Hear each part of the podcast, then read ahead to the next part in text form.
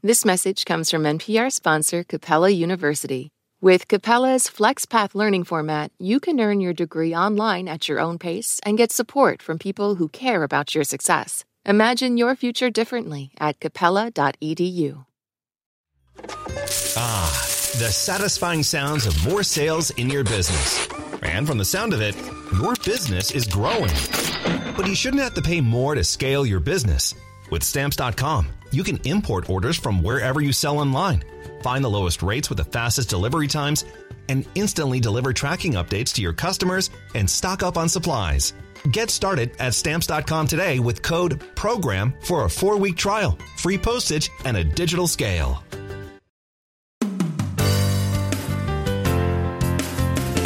From NPR and WBEZ Chicago, this is Wait, Wait, Don't Tell Me, the NPR News Quiz. I'm the Studley Baker at the Studebaker.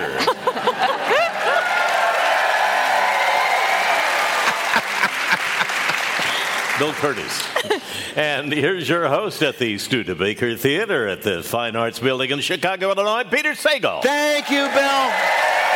Thank you, everybody. Yeah, uh, it, it is going to be a fun show. Later on, we're going to be joined by actor James Marsden. You may know him from 27 Dresses or Cyclops from the X Men movies. He uh, recently played an obnoxious version of himself in the fake reality show Jury Duty, and we were very happy to find out that we were going to be able to talk to the real James Marsden. But then we realized what if the real guy is actually worse? But we want to hear, as always, the best version of you, so give us a call to play our games. The number is 1 Wait Wait. That's 1 888 924 8924. Now let's welcome our first listener contestant. Hi, you're on Wait Wait Don't Tell Me. Hi, my name's Lisa. I'm so excited to be here. Well, and I'm very, from Phoenix. I'm very excited. I'm very excited to have you, Lisa. Where are you calling from? I'm calling from Phoenix, and I am a native Phoenician. A native Phoenician. oh, you Phoenicians. I guess while I've got you, uh, thanks for the alphabet. Um, that's great. So, Such an NPR joke. I know, it really is. Wow, you know your demo, Sagal. Yeah. Peter, I think you just got a raise. Well, Lisa, welcome to the show. Let me introduce you to our panel this week. First up, a comedian and writer who is currently on strike living in Brooklyn, New York. It's Karen Chee. Next, he's the director of the new YouTube climate oriented comedy show, Uneffing the Planet. Find it at uftp.world. It's Adam Felber. Hello. Hi, Lisa. And a contributor to CBS Sunday Morning and host of the podcasts Real Good and Health Matters, it's Faith Salie. Hey, Lisa.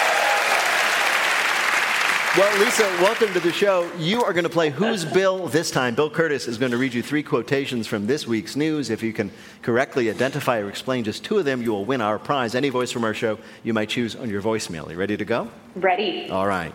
Now, your first quote comes from a avid political supporter putting a brave face on this week's events. There's nothing that says he can't be president inside prison. So, who might be our first imprisoned president? Donald Trump. It is Donald Trump. Yes, Donald Trump. It is true. He is in he is in legal peril, and there is no uh, prohibition in the Constitution against serving while in prison. It would be awesome. It'll be great when he has to give the State of the Union through plexiglass, holding one of those phones they have to use. I picture him tied to a gurney, Hannibal Lecter style. Possibly. Doesn't he only get one phone call? He's going to have to be very efficient for four years of work on one phone call. I love that that's, an, that's what we can have POTUS stand for Prisoner of the United States. Exactly. Yeah. I don't know what the content of that one phone call is going to be, but I know it's going to be perfect. Exactly. All of his are. Yeah. Now, the indictment included photos showing stolen classified documents stored in a bathroom on the floor and in the shower. So not only are these documents a threat to national security, now they're all pruny. Yeah. Can we, And they've seen things. Oh. Terrible things. can we talk about their, that photo? Um, we're not just talking a few boxes. They're, it's, it's like when you're moving out of your college dorm. I mean, Yeah. it was to the sky, and, and it was also just, uh, first of all, marble should never be dark. It was a dark marble bathroom, and then it's like a tension rod shower curtain. So not just not just not just not just crimes against national security, crimes against fashion. Thank Yeah. you. Thank you. Yes, Yeah, one of the counts was for interior design. it's true. All right, your next quote comes from the New York Times. Dunking Oreos in water instead of milk is a beige flag. Now, that was an example of the subject of the article, beige flags. And that's the new term for sort of benign but baffling traits that come up when people are engaged in what social activity? Dating. Dating, exactly right. So, to explain this to those people who aren't currently dating because you're married or have given up or both, beige flags are, are, are a major cut below red flags, right? They're the little things that cause you to pause maybe for three seconds before saying to yourself, well, it's better than living alone. And here's an actual, and here's an example, just to explain to everybody what this is. Uh, your, your date saying, I listen to Wait, Wait, Don't Tell Me. Oh, that's normal, that's great. But saying, I only listen to Wait, Wait, Don't Tell Me, that's a beige flag. or perhaps he shows up and he wears only beige. Beige flag. It's like if someone's like, oh, my favorite show is The Office, but I love season six. Wow. You know? You're like, oh, yeah, it is a good show. It's a strange season to be your favorite. Right. Yeah. Does this, I mean, I, I believe uh, out of the, the people here, you're the, only, you're the only one who's single. So is this something you've yeah. experienced? Weird that you assumed, Wow. Yeah. but it is so true. but I thought beige flags also included things that were like just a little bit boring, Yeah. right? So Yeah. just a little, a lot, but let me give you some examples that, uh, that people in real life uh, have called beige flags. Adults who drink a glass of milk just for pleasure. Yeah. Someone, all right? Milk for pleasure. You Just like, no, I mean, That's a red flag, my Yeah. dude. That's what you do for fun. All right, I, I see what you mean. I, I was trying to imply like they, they don't have to for some nutritional reason. They're just like, you know what, I'd like a tall, cold uh-huh. glass of milk. Three but o'clock I, I understand three. what it sounded like was, mmm, Yeah, yeah. that, okay, that's, that's, That would be drinking a glass of milk for Yeah. extreme pleasure. Yeah, I know. I think, I think a better way to understand it is beige flags uh, are what used to be known as things that seem quirky now, but after three years of marriage will mm. drive you insane with rage. Give us a couple more. All right, like uh, here's one somebody who kisses their dog on their mouth. no, red, red. Red, really? No? Scarlet, crimson. Oh, Uh, you know, people, though, now that if this becomes popular, people are going to use this to downplay their actual, like, serious faults. Like, oh, yeah, my beige flag is that I've never been faithful to a woman. All right, Lisa, here is your last quote. I couldn't be happier to have shared the stage with you for all these years. That was Vanna White talking about Pat Sajak announcing his retirement after 40 years of hosting what? Ooh, is it Jeopardy? It is not. Wow. that is a beige flag right there. You, you need to stay in Phoenix, Lisa, because this crowd. Yeah, you have so profoundly offended our audience. It's, an even, it's, it's, it's another very long running uh, game show. It's spinning around in your head. It's Wheel of Fortune. Wheel of Fortune, yes. So, okay. Wheel of Fortune. If, if you don't know what Wheel of Fortune is, ask your mother to ask hers. Wheel of Fortune, seriously, has been on TV so long, the invention of the wheel was for Wheel of Fortune. It's like, we need something to spin. What do you got? Well, I've got this thing in my workshop.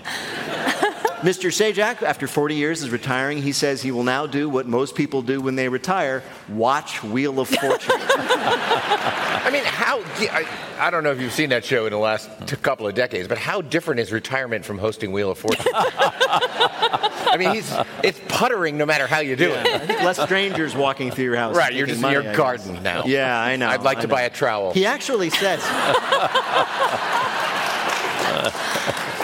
he says that he will, he will no longer host, but he'll go on to be a consultant to the show. What? It's hangman. what kind of consulting can you do? He's like, hey, you know, I got an idea. Why don't we just make up words out of random letters, make them guess that? And they're like, yeah, great, Pat. So, uh, how's Boca? Maybe they'll use this opportunity to just like zhuzh it up, make it modern. Like, I'd like to buy a poop emoji. Bill, how did Lisa do in our quiz? Incredible. Three out of three. Yay! Thank you, Lisa. Thank you. Thank you, Lisa. Thanks for calling. Stay cool. Take care. Bye. Bye. Bye.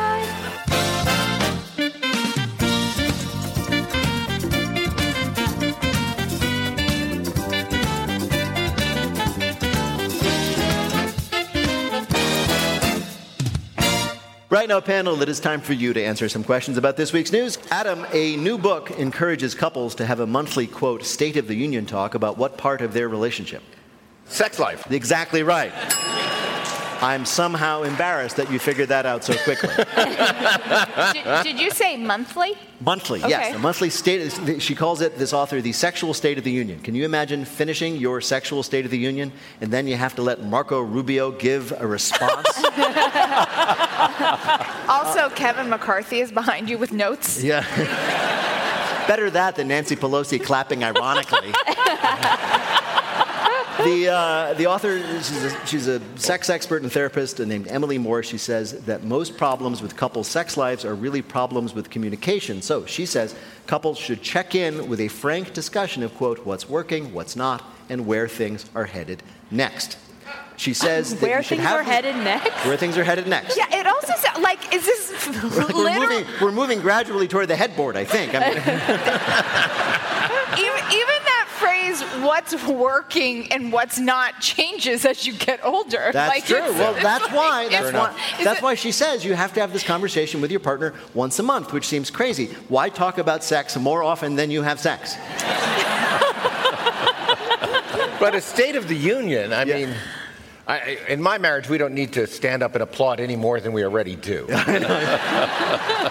And of course, it gets really awkward when your partner starts inviting special guests to be there. and, and some of them yell, "You lie!" Exactly.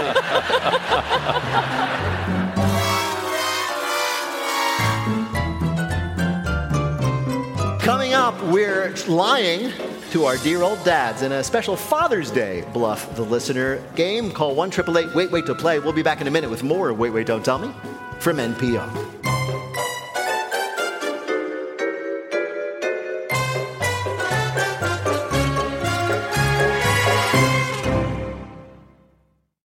This message comes from NPR sponsor Stearns and Foster. To Stearns and Foster, your comfort is their everything. So they've made a mattress that's irresistible inside and out. Every Stearns and Foster mattress is handcrafted, every stitch, every layer uses the finest materials like indulgent memory foam and ultra conforming IntelliCoils for the coziness you want with the support you need. Timeless quality for your most comfortable sleep. Stearns and Foster, what comfort should be. More at stearnsandfoster.com. I'm Jesse Thorne. Why did Cole Escola write a bonkers, extremely fictionalized play about Mary Todd Lincoln? Well, you know, it was 2020 and we were all so isolated. I, I just started doing research. On, but the truth is, I, no, I just thought of it. We'll talk about that and more on Bullseye from MaximumFun.org and NPR. From NPR and WBEZ Chicago, this is Wait, Wait, Don't Tell Me, the NPR News Quiz. I'm Bill Kurtis. We are playing this week with Faith Salie, Karen Chee., and Adam Felber. And here again is your host at the Studebaker Theater in Chicago, Illinois, Peter Sagal. Thank you so much, Bill. Thank you so much, everybody. Right now, it is time for the Wait, Wait, Don't Tell Me Bluff the Listener game. Call 1 Wait, Wait to play our game on the air. Hi, you are on Wait, Wait, Don't Tell Me. Hi, this is Claudia. I'm calling from Gardnerville, Nevada. Gardnerville, Nevada. I have never heard of Gardnerville, Nevada. What do you do there? Um, I teach at uh, Chico State. I teach teachers how to teach math. You teach teachers how to teach math. Yes. Who taught you? To, that's good. I imagine the most important lesson is just pretend that you know what's going on. At all times. Confidence. Confidence.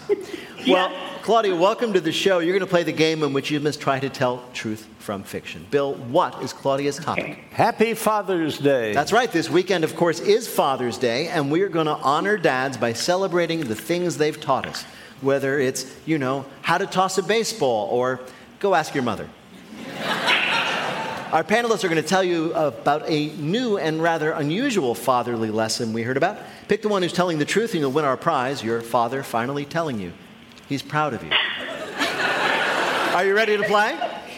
Yes, I am. All right, first let's hear from Adam Felber. Like a lot of children, Kip Pastor's kids were embarrassed by their father's endless dad jokes. Although Kip always said they'd appreciate those someday, little did any of them know he'd be able to teach them the value of dad humor by saving their lives with it.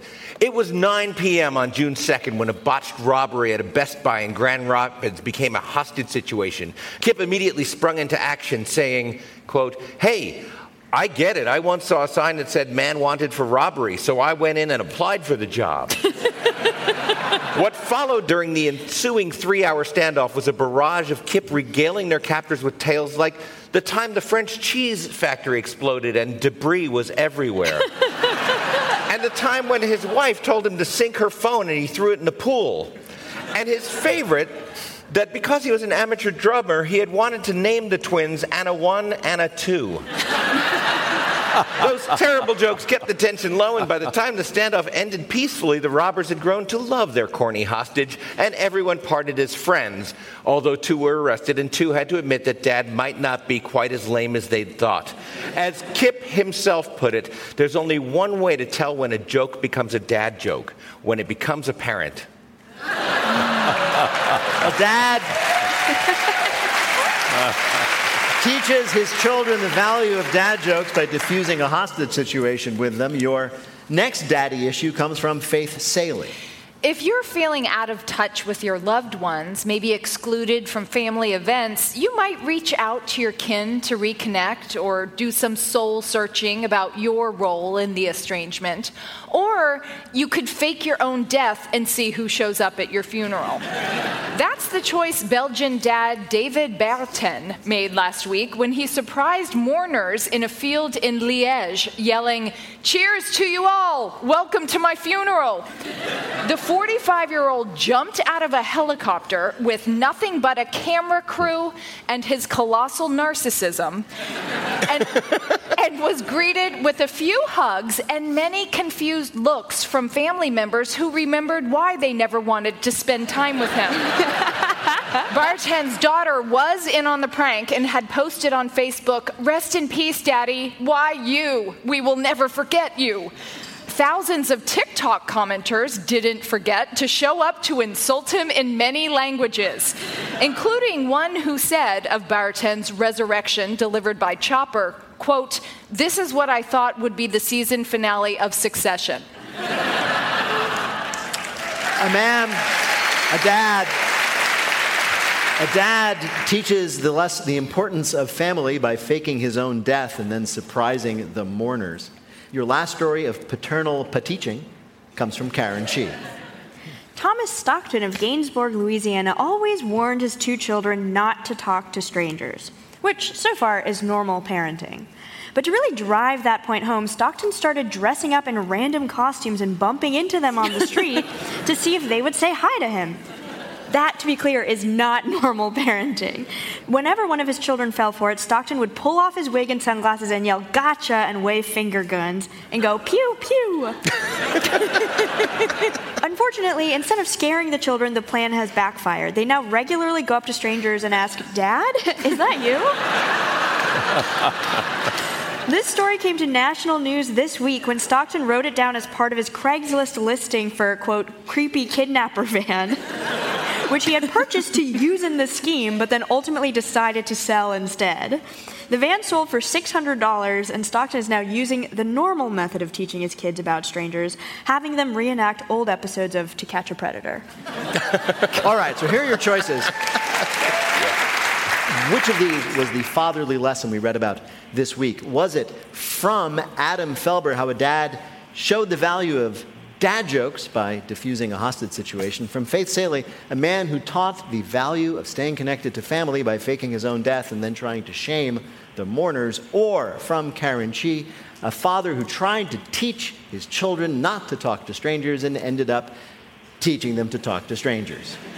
They're all amazing, but I think I'm going to go with Faith's story about the fake funeral. Yes, Faith, you're choosing Faith's story, like the man in Belgium. who faked his own death just to get back at his relatives. All right, well, to bring you the correct answer, we spoke with someone with expertise in the real story.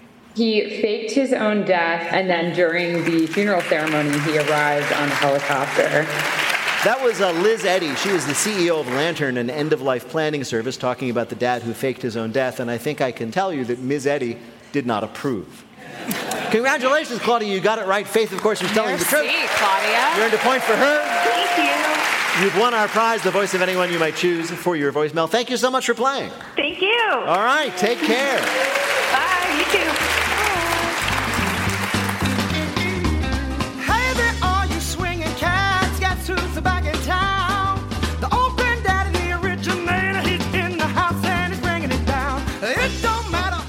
And now the game where we ask somebody with a lot of experience to do something they've never experienced. It's called Not My Job. Actor James Marsden has done a lot of things, from playing an X-Man to a singing Prince Charming, but he has gone viral recently playing himself in the hit show Jury Duty. That is the fake reality show in which everybody's an actor except for one person, and that person has to deal with a strangely obnoxious James Marsden. The real James Marsden joins us now. I hope. James Marsden, welcome to Wait, Wait, Don't Tell Me.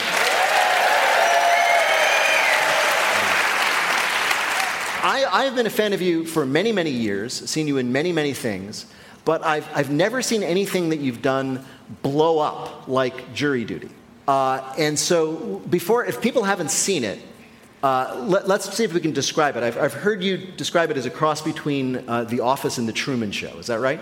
Basically, it was how do we create the office with uh, all populate the ju- jury duty with uh, you know a bunch of improv artists, myself playing a, a kind of heightened version of myself, a sort of entitled Hollywood celebrity uh, version of myself, and one guy that thinks the whole thing is real. So, uh, but I'm very curious as to how you got involved in this very experimental thing. I imagine they say to you, We want you to play this arrogant version of yourself to see if we can annoy our hero enough to hate you, and the whole thing may be a complete disaster, in which case everyone will hate you for pranking this guy. And you're like, Sign me up? Absolutely. Well, I, I, mean, I guess I'd be lying to you if I said it, it, didn't sound fun to kind of lampoon your, and like I said, the entitled Hollywood actor who just wants every conversation to be about him. Did you ever like feel self-conscious, like you just wanted to say, "No, actually, I'm really nice"? Of course, but I knew that that wouldn't be very fun. you kind of ruined the whole thing for everybody else, right? It was a dance. It was a balancing act because you were figuring out what's going to turn him off or make him uncomfortable, and you can't go too far with it. But you know, you still got to push these comedy beats. Right, right. So Uh, you've been talking about it, doing a lot of interviews, and I, and I read that you said that at, at, certain points during the production, you actually began to worry if you were the one that they were trying to fool somehow. like if the real thing was, let's get James Marsden and tell him that we're doing this thing with another person who doesn't know that it's fake, but in reality, that's an actor, and James won't know that it's fake. It's literally true. I mean, you just, you just, I've never done a project like this, so you don't trust anyone. you know, you no one you can trust. In fact, I called all my improv friends, like Ben Schwartz, who does the voice of Sonic and a brilliant improv artist. I told him about the process and the, the conceit of the show, and his first words out of his mouth were like, make sure they're not pranking you. Wow. the, the, the, final episode, or, or, rather the penultimate episode, you, you, you, reveal everything to him. This has all sure. been faked, actors, none of this is real. And how did it feel on that day? Were you guys worried about what his reaction would be? Were you were afraid, for example, he'd freak out and be angry or upset or something? Yes, yes. We were more nervous about that moment than any other moment in the show because, you know, you just think, well, if that was me, how would I react? I mean, I can't even handle a, a surprise birthday party, right. let alone being surrounded by, uh, you know, everyone in his reality for three weeks was putting on a show.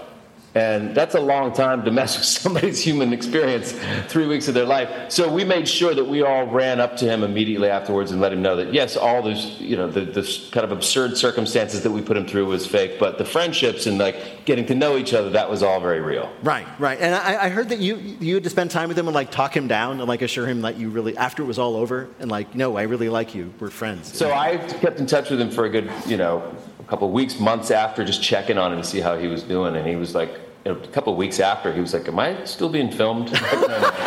Really? He's like, James, are they? Is there, is there a camera in the flower pot? Really? I, was like, you should, there's no reason why you should believe me, but I promise you, it's all over, my friend. oh God! At least to the best of your knowledge. Yeah, I mean, as far as you know, maybe you're also being filmed.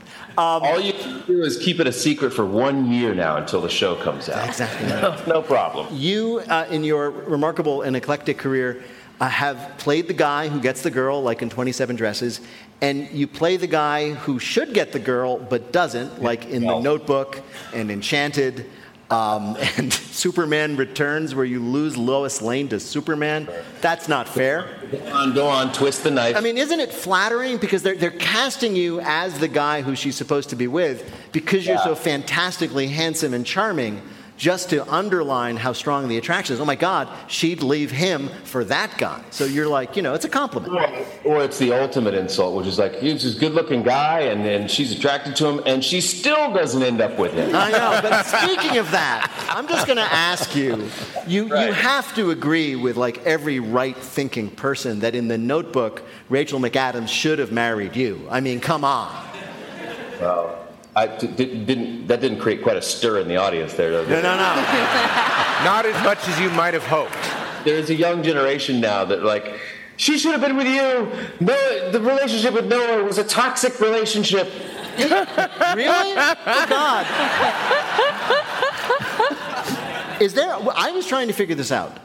Uh, I had young daughters who were extremely excited about Enchanted, in which you play Prince Charming. And I am also a geek, so I was in the theater to see the X Men movies you did as Cyclops. And so, between the two of those things, which are very different, I have no idea what a James Marsden role is. Do you? Well, you just described it in your previous question the guy who never gets the girl. Really? Uh, yeah, well, I I mean, yeah, like you said at the beginning of the interview, th- nothing has has uh, gone so stratospheric as quickly as Jury Duty has. So you're you're let off the hook there that you haven't seen all the other movies in between. Um, but you now have some homework to do. Yeah, I know. Yes, for example, you starred in a movie called Hop, in which you were the live action buddy to an animated Easter bunny played by Russell Brand. And you mean to tell me you haven't seen that a hundred times? I, I actually, I just, I don't have a question about that. I just wanted to bring it up. Yeah, there it is. well,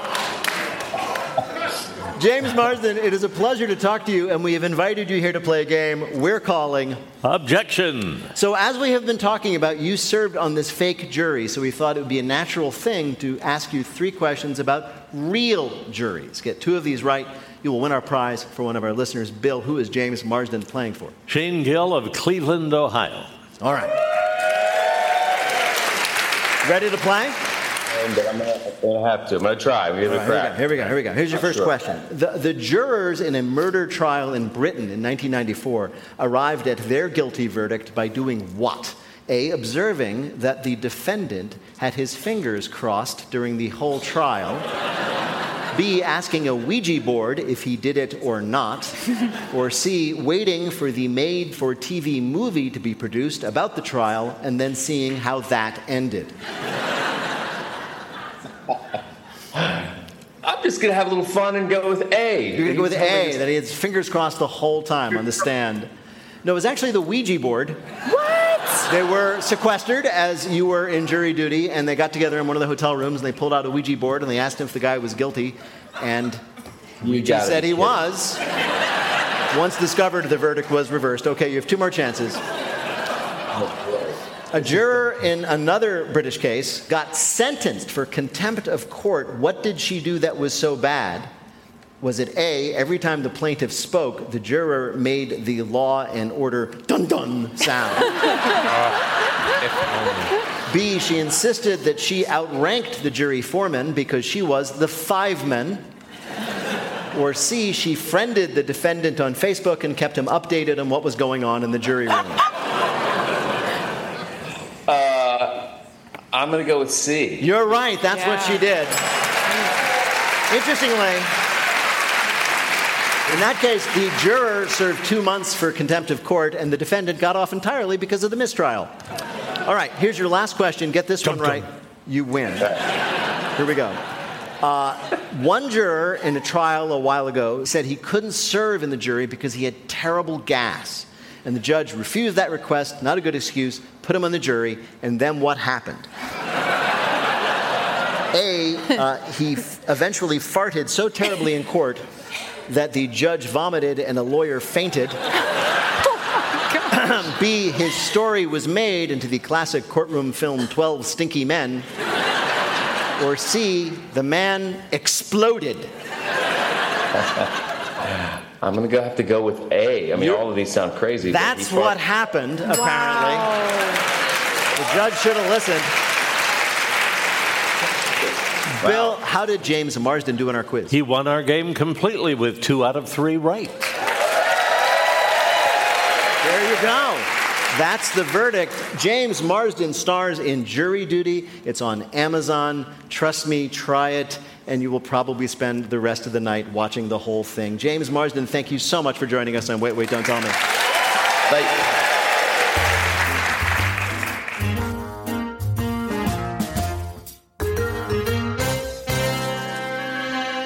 In just a minute, Bill has a brilliant solution to high baggage fees on our listener limerick challenge. Call 1 Wait Wait to join us on the air. We'll be back in a minute with more of Wait Wait Don't Tell Me from NPR.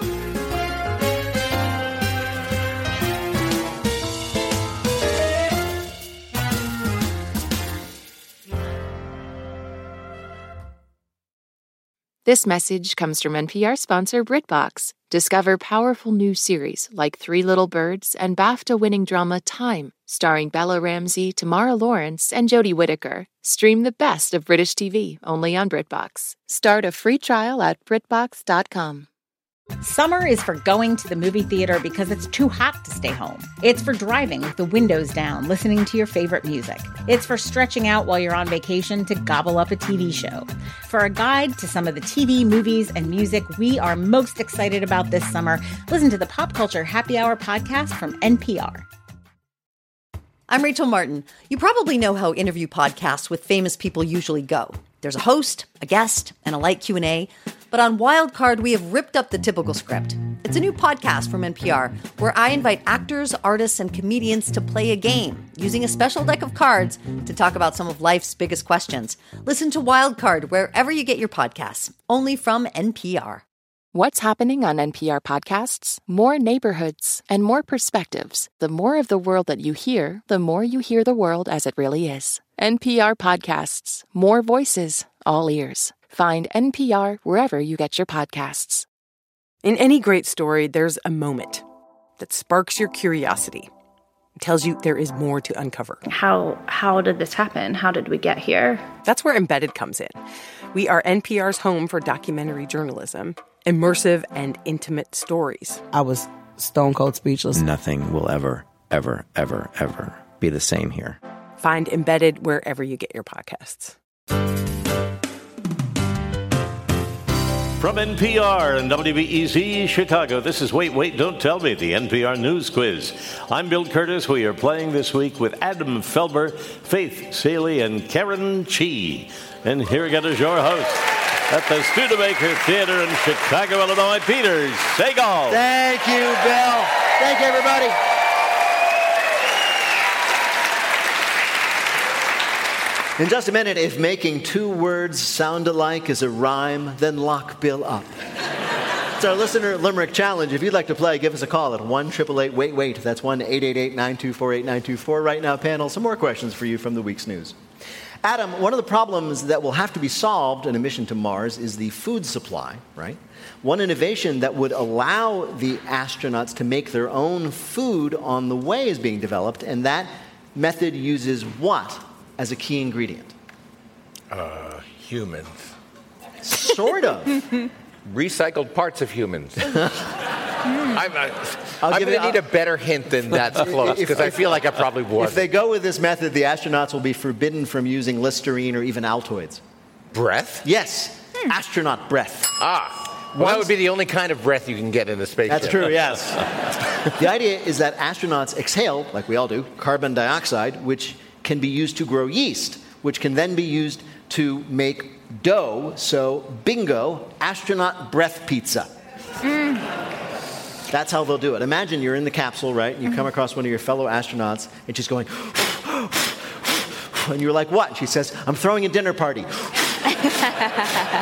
if somebody's like having a panic attack and hyperventilating, that's their food source. Right, exactly. Yeah. Oh, Finally, this man's oh. having anxiety. Mary is having claustrophobia. We'll eat like kings. They're also all going to have a favorite, right? Right. Everyone's Right. going to love one guy's breath more than the other. They're going to be constantly asking him to like like jog in the centrifuge just Yeah, to like yeah. come up with a little more. This isn't like the pizza that Gus used to breathe. Karen. Oh. Netflix is canceling shows. They're not letting you share passwords, but their latest idea to increase their revenue is to do what? Uh, bake sale. So close. Oh, lemonade stand. No, you're getting there. Oh, hot dog stand. Getting even bigger. Oh, yeah, hamburger. No, bigger than a hot dog stand, bigger than a hamburger stand. To a restaurant. Yes, to open a restaurant. No That's what they're doing. Sadly, it will not be called Stranger Wings or Netflix and Chili. Uh, they announced they will open a pop up restaurant at the end of this month. They're getting fans excited to go spend an hour deciding what they want to eat and then give up and just have the soup from Seinfeld again. so they say that the menu in this restaurant will be inspired by their programming. But how exactly? Will they drop like the entire 12 course tasting menu on your table all at once? And then when you finish, immediately try to shove more food down your throat? Click here, your next meal will start in four seconds. No, wait, I can't find the. Ah! Can one person pay for it and everybody eat? There you go. Not anymore, Adam. They changed that rule. Adam, this week the Wall Street Journal real estate section published the most Wall Street Journal real estate section headline ever. For a thousand points, winning this game and all games in the future, what was it? Um, stalled economy takes toll on mansion owners. No. Is it like you are poor and it's your fault? No, Karen. Good guess, but that's the op-ed page. Oh, sorry. Yeah, yeah, yeah, yeah, I'll, I'll give it to you. The headline was How many pavilions is too many pavilions? That, Yeah, I of course, see is I wasn't gonna guess We've that. all been there. It's the hardest choice we all have to face. How many pavilions will you build around your 11,000 square foot mansion? Here's, here's a tip. If you're embarrassed by how many pavilions you have, you can repurpose a few as solariums. That's true. Yeah, I have a question. So, not to sound incredibly middle class, but what is a pavilion?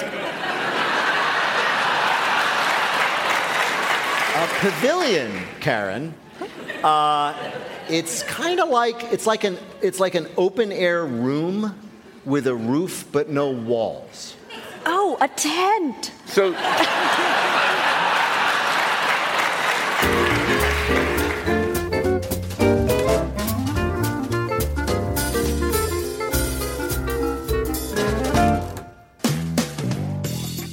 Hey, before we get back to the show, a plug for our next bonus episode featuring our extended interview with the legendary actor John Goodman. If I had to choose which of your Coen Brothers movies would have been a cult hit, I would have gone for Barton Fink. Only Yeah, it. Uh, that was. I, that's one I want to do over on. Really? Why? I just there's a couple of scenes I didn't quite cut the mustard. Like the, Really? But we can't do that. You can't go back and. Well, maybe with AI. Yeah, I guess so. Yeah. That's in our next bonus episode. And listen for an exclusive pre sale ticket offer for our upcoming shows this September in Los Angeles and Ann Arbor. That's in our next bonus episode for Wait, Wait, Don't Tell Me Plus supporters. Coming up, it's lightning fill in the blank, but first it's the game where you have to listen for the rhyme. If you'd like to play on air, call or leave a message at 1 Wait Wait. That's 1 924 8924. You can catch us most weeks right here at the Studebaker Theater in Chicago or under the stars at Tanglewood in Western Massachusetts next week on June 22nd and in Los Angeles at the Greek Theater on September 28th. Plus, check out the Wait Wait stand up tour in Charleston, South Carolina on July 14th and Durham, North Carolina on July 15th. Tickets and info about all of it is at nprpresents.org. Hi, you're on Wait, Wait, Don't Tell Me. Hello. Hi. This is Sophia Hackus calling from Lincoln, Nebraska. Lincoln, Nebraska, a lovely place, home of the university. I have been there. Uh, what do you do there? Um, I'm a student, so I'm a full time college student. Oh my gosh, you're a cornhusker. I'm actually going to a private university there, but sure, yeah. Excuse me. well, Sophia, welcome to the show. Bill Kurtis is going to read you three news related limericks with the last word or phrase missing from each. If you can fill in that last word or phrase correctly in two of the limericks, you will be a winner. Ready to play? Yeah. Yeah, okay. You sound enthusiastic. Here we go. Here is your first limerick. It's like science that's meant for a rocket. So much storage, you really can't knock it. This great fishing vest meets the carry on test, and my luggage will fit in its. Pocket? Yes, pockets. Very good. According to the New York Post, in response to increasing fees to check their bags on, from airlines, people are walking onto airplanes wearing fishing vests, you know, with all the pockets, with all the many pockets stuffed with their possessions. Which is great for the other people because there's nothing like sitting there in a crowded plane with like one empty seat left right next to you, and you see a guy walking towards you wearing the entire contents of his bedroom closet on his torso. It makes sense though, because fishing vests, if you've seen them, fly fishing vests, they're just wearable bags, but you have to be careful not to store your toothbrush in the worm pocket. I've taken to wearing a lot of layers, like 12 of them. Sure. Like 12 shirts? Yeah. Oh my God. You get them all, you get them all across. Aren't you sweaty and sad? One shirt gets a little sweaty. Oh, and the rest are fine? Yes. Yeah, that's a pretty good deal. No follow up questions.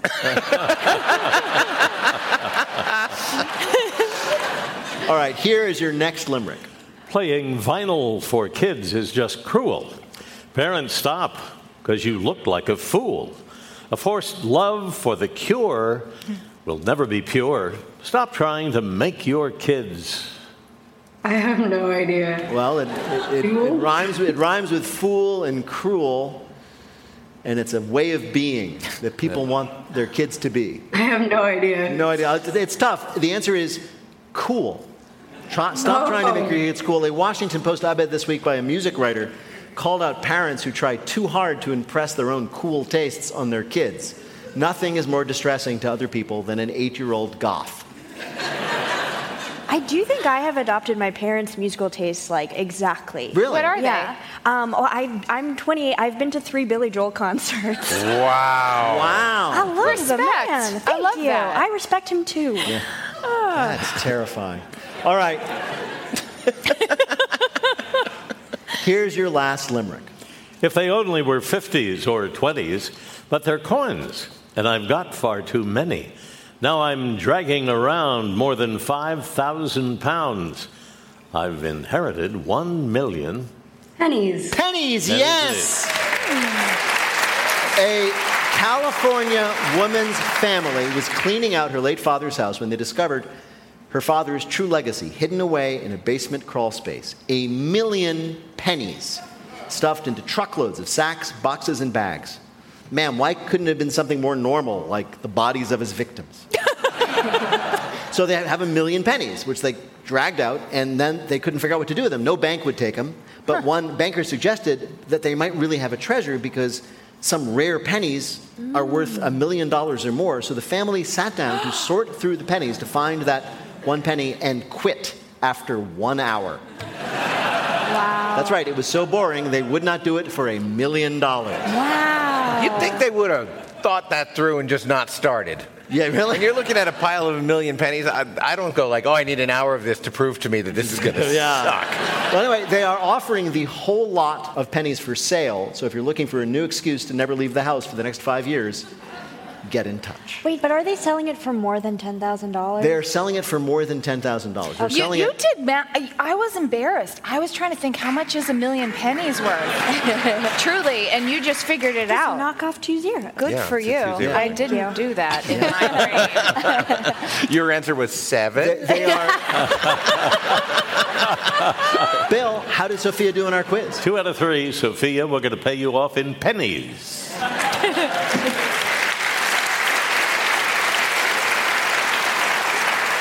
Well done, Sophia. Thanks for playing. Thank you. Take care.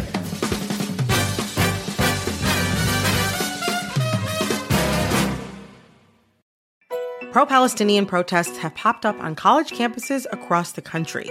But from the eyes of students, what are we missing?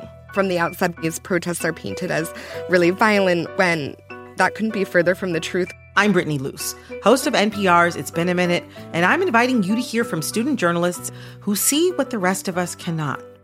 On It's Been a Minute from NPR. Drake and Kendrick Lamar have been lobbing some serious accusations at each other.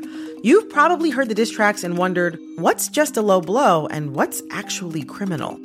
I'm Brittany Luce, host of It's Been a Minute from NPR, and I'm getting into what's art and what's worthy of criminal investigation, and who those accusations hurt the most. On It's Been a Minute from NPR. Jasmine Morris here from the StoryCorps podcast. Our latest season is called My Way stories of people who found a rhythm all their own and marched to it throughout their lives. Consequences and other people's opinions be damned. You won't believe the courage and audacity in these stories. Hear them on the StoryCorps podcast from NPR. Now on to our final game, Lightning Fill in the Blank. Each of our players will have 60 seconds in which to answer as many fill in the blank questions as they can. Each correct answer is now worth two points. Bill, can you give us the scores? Karen has two, Adam has two, Faith has three. Okay. All right. So Karen and Adam are tied for second. I will say, Karen, you're going to go first. The clock will start when I begin your first question. Fill in the blank. Following a fire caused by a fuel tanker truck, officials thought that a damaged bridge on Interstate Blank would be demolished. 95. Yes. On Monday, notorious former Italian Prime Minister Blank died at the age of 86. Silvio B. Berlusconi. Yes. I'll give it to you. This week, the Southern Baptist Convention voted to expel two churches for having pastors who were blank. Um, really nice to each other? No. Women. On Wednesday, Texas Governor Greg Abbott sent another busload of blanks to California. Migrants? Right, following the smoke that drifted in from Canadian wildfires, Google says that New York saw a 2,000% increase in searches for blank. Uh, air filters. No, searches for, quote, how to sell my house fast. No way! Wow. On Thursday, the Supreme Court upheld a law that prioritizes native families for native children up for blank. Uh, adoption? Yes, best known for his novels The Road and Blood Meridian, acclaimed author Blank passed away at the age of 89. Cormac McCarthy. Yes, this week a wake in Ecuador was interrupted after the mourners realized Blank. Uh, they were alive! That person was alive! Yes, and they knew it because the dead woman started knocking on the inside of the coffin. The woman had been declared dead for over 24 hours when she woke up during the wake and knocked on the lid of her coffin until someone got her out. Oh She'd actually God. woken up a few hours earlier, but she didn't want to interrupt what seemed like a very nice service for a lovely woman. I was gonna say, I hate interrupting like big events. I feel like at that point I would just try and die. Bill, how did Karen do on our quiz? Very good. Six right. 12 more points. Total of 14 in the lead. All right. Adam, you are up next. Please fill in the blank. This week, a UK panel ruled that former Prime Minister Boris Johnson had intentionally misled Parliament over the parties held during blank. Uh, the pandemic. Uh, yeah, lockdown. On Thursday, several government agencies were hit in a global blank attack. Cyber. Yes, cyber attack. On Wednesday, the leader of Palestine met with blank in Beijing. Uh, Xi. Yes, Xi Jinping. God bless sorry. you. Following a weeks long search, a man wanted by police in Malta was found in blank. Malta. No, already in prison. On Tuesday, the Denver Nuggets beat the Miami Heat to win their first blank championship. NBA. On Thursday, NASA confirmed that a skyscraper sized blank had passed by the Earth. Asteroid. Yes, an economic report from Sweden blames skyrocketing inflation there on blank. Um, uh, the meatball famine. No, on Beyonce. Oh. Last month, so many tourists flocked to Stockholm to see the opening concert of Beyonce's latest tour that hotel and restaurant prices there rose 3.3%. oh my god. That's a pretty big increase, but doesn't even factor in her impact on the 10 year swagger note and sleigh futures. Bill, how did Adam do in our quiz? Five right. 10 more points. Total of 12. Trails Karen. How many then does Faith need to win? Six to win. All right, then. Here we go, Faith. This is for the game. After being arrested as part of a probe into her party's finances, Nicola Sturgeon, the former First Minister of Blank, was released on Monday. Scotland. Yes, following pressure from the White House, ticketing giant Blank announced plans to get rid of so called junk fees. Ticketmaster. Yes, this week the Federal Reserve paused its campaign of raising blank rates. Interest. Yes, on Wednesday, rescue teams searched for survivors of a shipwreck off the coast of blank. Greece. Yes, in order to avoid parking fines from the city, a man in Taipei blanked. Um, moved his, moved all the meters. No, parked his van on the top of his house. on Thursday, nine more women sued disgraced comedian Blank for assault. Bill Cosby. Yes, on Wednesday it was announced that Blank was no longer the best selling beer in America. Bud Light. Yes, this week a man called the cops after he asked a woman what perfume she was wearing and she told him blank. Astronaut breath. No, she told him. Yeah. She told him it was Juliet has a gun. And as I'm sure all the fashionistas know, Karen's nodding. Juliet has a gun is not a threat. It is a real perfume by Romano Ricci. Uh, and after police arrived on the scene, the misunderstanding was explained, and instead of arresting the woman, they arrested the man for using, hey, what perfume are you wearing as a pickup line? Bill, did Faith do well enough to win? It's very close. Six right, 12 more points, with one point making the win for Faith. There you go. Well I don't done. care. You don't Oh, I care don't about care. such Thank you, things. but I don't. Faith is not I'm not involved. here to win. Coming up, our panelists predict after Pat Sajak's retirement what'll be the next big news in game shows. But first, let me tell you that Wait, Wait, Don't Tell Me is a production of NPR and WBEZ Chicago in association with Urgent Haircut Productions, Doug Berman, Benevolent Overlord. Philipp Goedicke writes our limericks. Our public address announcer is Paul Friedman. Our tour manager is Shayna Donald, thanks to the staff and crew working at the Studebaker Theater. BJ Liederman composed our theme. Our program was produced by Jennifer Mills, Miles Doornbos, and Lillian King. Special thanks this week to Deanna Ortiz and Monica Hickey. Peter Gwinn rizzed up Baby Gronk. Our vibe curator is Emma Choi. Technical direction is from Lorna White. Our CFO is Colin Miller. Our production manager is Robert Newhouse. Our senior producer is Ian Chillag. And the executive producer of Wait, Wait, Don't Tell Me is Mike Danforth. Now, panel, what would be the next big news in game shows? Faith Salie. Nick Cannon is back to host a show called Name That Child, in which he attempts to recognize any of his 12 children. Adam Felber. Uh, the Apprentice, Prison Edition. Karen Chee. Um, all games will just be Dungeons and Dragons. Why not? Well, if any of that happens, we're going to ask you about it on Wait, Wait, Don't Tell Me. Thank you, Bill Kurtis. Thanks also to Faith Salie, Adam Felber, Karen Chee. Thanks all of you for listening. Thanks to our fabulous audience at the Studebaker Theater. I am Peter Sagal, and we will see you next week.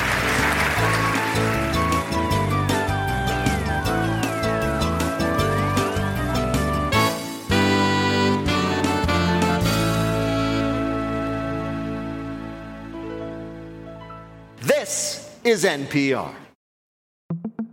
On NPR's Throughline, We cannot function for 24 hours without cobalt because it's in our smartphone, our tablet, our laptop. And as a consequence, the lives of the people living in that part of the Congo descended into just a catastrophe. find NPR's Throughline wherever you get your podcasts. This message comes from NPR sponsor Grammarly. Today, people are working to innovate and do more in their workdays, but coming up with fresh ideas and quick responses can be tough. Introducing Grammarly Go, a product offering personalized generative AI communication assistance that will change the way you write. With just a few clicks, Grammarly Go can ideate, compose, and rewrite thoughtfully, accelerating your productivity and unlocking your creativity. Go to grammarly.com/go. With NPR Plus, there's more to hear, like extended interviews with some of the experts we talk to at Planet Money and The Indicator. It's a mistake for economists to only think about economic efficiency when considering policies because you'll actually wind up with a worse outcome. And with NPR Plus, you help keep NPR going. Learn more at plus.npr.org.